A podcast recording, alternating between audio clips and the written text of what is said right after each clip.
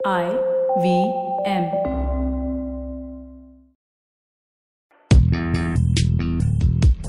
पैसा वैसा विद अनुपम गुप्ता में आपका स्वागत है। ये वो शो है जहाँ आपको पैसों की दुनिया से जुड़े सवालों का हल मिलेगा। कहाँ पैसे बचाएँ, कहाँ लगाएँ, कहाँ कमाएँ, बस सवाल पूछिए और जवाब पाइए। अनुपम ये रहा आपके लिए सवाल। हेलो अनुपम मेरा नाम सुरेश है। डिविडेंड क्या है और कैसे पे किया जाता है? प्लीज़ जरा बताएँगे।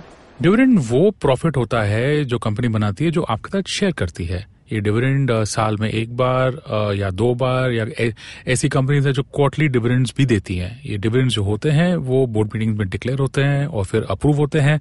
फिर एक रिकॉर्ड डेट सेट होता है कि ये डेट पे जितने भी शेयर होल्डर्स हैं, जो कंपनी के शेयर होल्ड करते हैं वो शेयर होल्डर्स को डिविडेंड मिलेगा।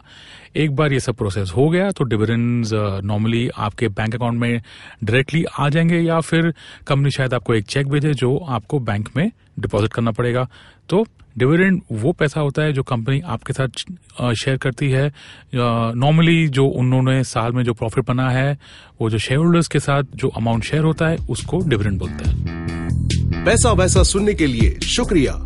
अगर आप इन्वेस्टमेंट से जुड़ी कोई भी जानकारी या सवाल पूछना चाहते हैं तो आप हमें ट्वीट कर सकते हैं।